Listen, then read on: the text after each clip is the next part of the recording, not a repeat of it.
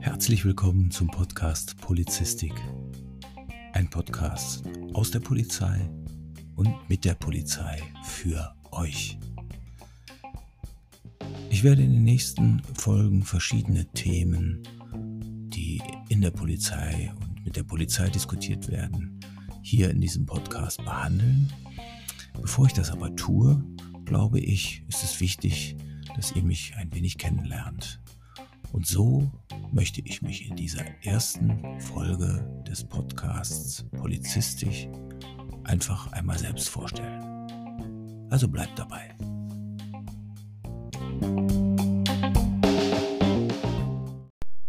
Mein Name ist Rainer Krieger.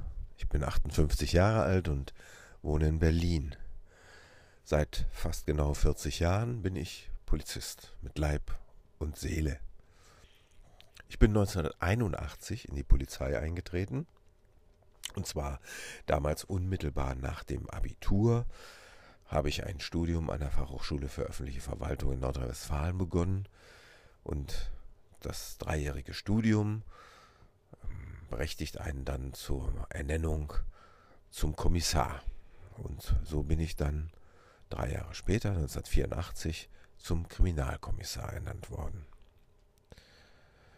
Ursprünglich wollte ich danach so richtig in eine örtliche Kripo-Dienststelle und dort Ermittler sein, aber das Schicksal wollte es anders. Man hat mich zum Landeskriminalamt versetzt. Und als ich das erfahren hatte, habe ich gedacht, okay, dann wirst du halt da Ermittler. Und dann ging ich zur Leitung der Ermittlungsabteilung für organisierte Kriminalität und war dann bei dem dortigen Abteilungsleiter vorstellig und habe gesagt, hier bin ich, ich würde gern bei Ihnen Ermittler sein. Und dann hat er mich angeguckt und hat gesagt, boah, Jung, bei uns musste erstmal abheften, ein paar Jahre. Ja, das fand ich dann nicht so gut und bin dann weitergegangen. Es gab da einige Möglichkeiten zur Auswahl. Und am Ende habe ich mich entschieden für den Neuaufbau einer kleinen Spezialistengruppe, nämlich der Tatortgruppe Sprengstoff Brand am Landeskriminalamt. Leiter dieser Tatortgruppe war ein alter, erfahrener Haudegen, ein Hauptkommissar, dem ich sehr viel zu verdanken habe, so im Nachhinein, der aber so penibel war, dass ich ihn manchmal auf den Mond gewünscht hätte. Aber gerade bei der Tatortarbeit ist Akribie von ganz großer Bedeutung und das war eine schwere, aber sehr wertvolle Schule bei ihm. Und ich bin ausgebildet worden zum Sprengstoffermittler, habe einen, äh, einen Lehrgang gemacht ähm, als Sprengmeister für allgemeine Sprengarbeiten und Gebäudesprengungen, habe einen Lehrgang für militärische Munition gemacht, um bei Sprengstoffanschlägen auch wirksam ermitteln zu können. Und damals gab es eine ganze Menge Sprengstoffanschläge. Es ist also kein Phänomen der heutigen Zeit. Damals gab es immer wieder Anschläge der irisch-republikanischen Armee auf britische Militärangehörige und Kasernen, zum Teil mit großer Zerstörung. Dann gab es sozusagen im Geleitzug der Roten Armee-Fraktion RAF Anschläge von sogenannten illegalen Militanten, die sich, wie sie das bezeichneten, gegen den militärisch-industriellen Komplex wendeten. Da gab es Anschläge auf die Lufthansa zum Beispiel, weil die Lufthansa eben Abschiebungen durchgeführt hatte. Da gab es Anschläge auf Rewe, Versorgungsdepots, äh, weil äh, dort äh, bei Rewe auch Verpflegungsgutscheine für Asylanten angenommen worden sind, um nur einige Themen zu nennen. Und insofern waren wir häufig unterwegs an Großtatorten und da kam es dann darauf an, zu erkennen, was ist da explodiert, kann das, was explodiert ist, rekonstruiert werden. Wir sprechen dann in solchen Fällen von unkonventionellen Spreng- oder Brandvorrichtungen, USBV abgekürzt. Und wenn wir dann die Teile zusammengesammelt haben, teilweise in tagelanger akribischer Suche mit kleinen Pinzetten, dann äh, war es unsere Aufgabe herauszufinden, wo beispielsweise diese Bestandteile gekauft worden sind, konnte man das irgendwie nachverfolgen. Der zweite große Arbeitsteil dieser Tatortgruppe ist der Bereich Brand. Brandermittlungen ist neben den Mordkommissionen ja sozusagen mit die Krönung der Kriminalistik. Sie stehen vor einem Trümmerhaufen, rauchende, qualmende Trümmer, und ihre Aufgabe ist es, herauszufinden, warum hat das gebrannt. Und man lernt das auf vielen Lehrgängen, aber auch durch viel Erfahrung, zunächst mal zu erkennen, wo hat das Feuer denn begonnen. Und wenn man das herausbekommen hat, gilt es im nächsten Schritt zu finden, was kann denn die Ursache an diesem Ort, wo das Feuer begonnen hat, gewesen sein.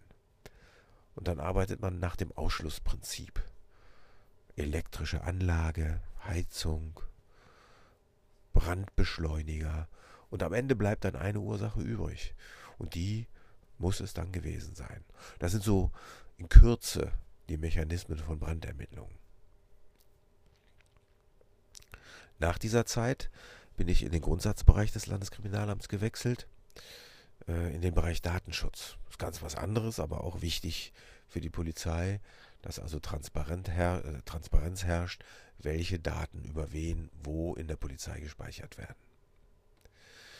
Ich hatte dann auch Ambitionen, mich irgendwann für, den, für die nächsthöhere Laufbahn, den höheren Dienst zu entscheiden. Eine Voraussetzung war dabei, aber man musste ein Jahr in eine andere Polizeibehörde wechseln. Das habe ich dann auch gemacht und war ein Jahr im Polizeipräsidium Duisburg tätig. Sie wissen schon, vielleicht kennen Sie ihn noch, Schimanski, Tatort. Aber Spaß beiseite.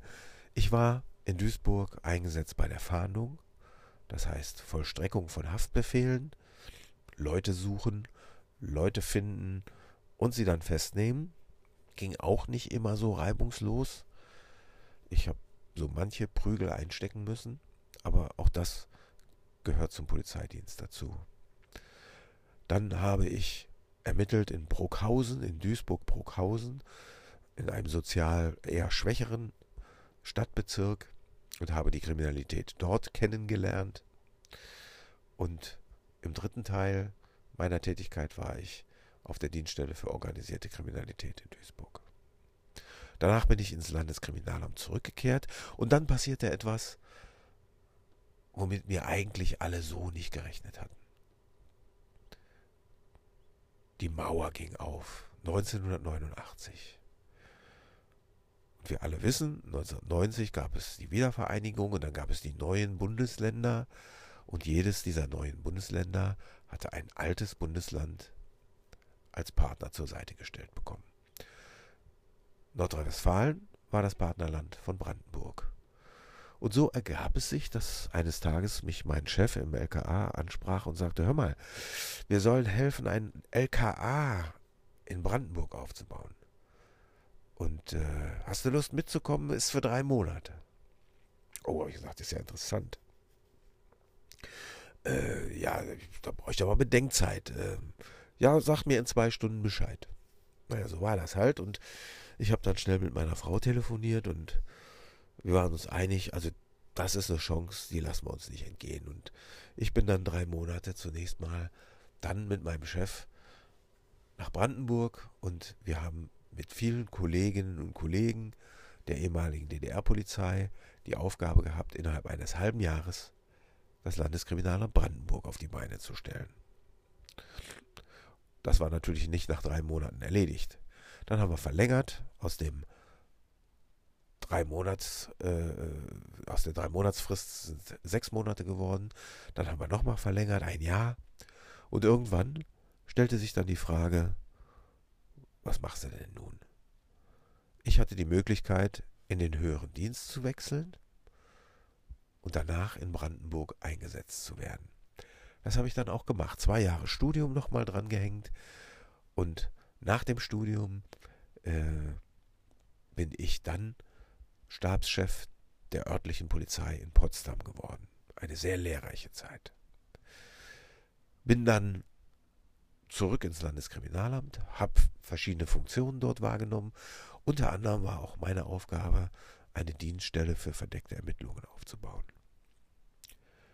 Ich hatte davon keine Ahnung, also wir mussten uns alles neu erarbeiten, hatten aber gute Berater und eine gute Truppe. Im Jahr 2001 äh, erhielt ich dann einen Ruf aus dem Innenministerium. Der damalige Abteilungsleiter fragte mich, ob ich denn für das Land Brandenburg in das Innenministerium wechseln würde und dort für die Kriminalpolizei zuständig sein wollte. Wir kennen das ja schon. Eine reizvolle Veränderung. Und so bin ich im Jahr 2001 ins Ministerium nach Potsdam gewechselt. Und das Jahr 2001 war auch ein Einschnitt für die Polizeien des Bundes und der Länder, überhaupt für die Polizeien Europas, für die Polizeien der Welt. Denn die Terroristen um Mohammed Atta haben die schweren Anschläge in den Vereinigten Staaten begangen, 9-11. Und ich war damals Vertreter der deutschen Bundesländer in der Europäischen Ratsarbeitsgruppe Terrorismusbekämpfung. Offiziell als, ja, wenn man so will, Interessenvertreter der Bundesländer bin ich mit dem Bundeskriminalamt, dem Bundesamt für Verfassungsschutz, dem Generalbundesanwalt dort in Brüssel in dieser Arbeitsgruppe vertreten gewesen. Und ihr könnt euch sicher vorstellen, dass das sehr belebte Zeiten waren nach 2001, ähm, nach diesen Anschlägen. Im Jahr 2004 hat mich dann der Abteilungsleiter Polizei gefragt, wir müssen was für die Ausbildung tun.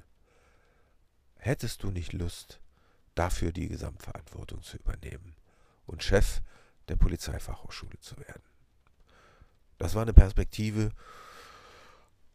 die hätte ich so von mir aus nicht eingenommen, aber ihr kennt das ja so eine Gelegenheit kommt nicht wieder und ich bin dann im Frühjahr 2004 gewechselt als Chef der Polizeifachhochschule. Und diese Funktion habe ich mittlerweile 16 Jahre inne. Eigentlich eine wunderbare Funktion, mit jungen Leuten zusammenzuarbeiten, aus neugierigen, mit großen blauen Augen, äh, ja, versehenen Leuten Polizisten zu machen. Das war schon eine tolle Sache und ist auch noch eine tolle Sache und hat eine ganze Menge Herausforderungen. Die richtigen zu finden, die richtigen einzustellen und sie zu Polizistinnen und Polizisten zu machen. Aber die heutige Hochschule der Polizei hat noch mehr Aufgaben. Sie ist auch zuständig für die gesamte Weiterbildung der Polizei des Landes Brandenburg und noch vieles andere mehr. Wer da Interesse hat, sich ein bisschen näher anzuschauen, einfach mal Hochschule der Polizei Brandenburg googeln und dann werdet ihr schon auf die Webseite geleitet. Und mit diesem ganzen Erfahrungswissen von fast 40 Jahren möchte ich mit euch zusammen diesen Podcast gestalten. Ich hoffe, es hat euch ein klein wenig Appetit gemacht. Ihr könnt mich und den Podcast auch begleiten auf der Webseite polizistik.de, polizistik mit g hinten.de und könnt auch zu den einzelnen Folgen eure Fragen stellen oder Kommentare hinterlassen. Ich würde mich freuen, wenn wir auf diese Art und Weise in Kontakt kommen und bleiben. In diesem Sinne, bleibt dabei.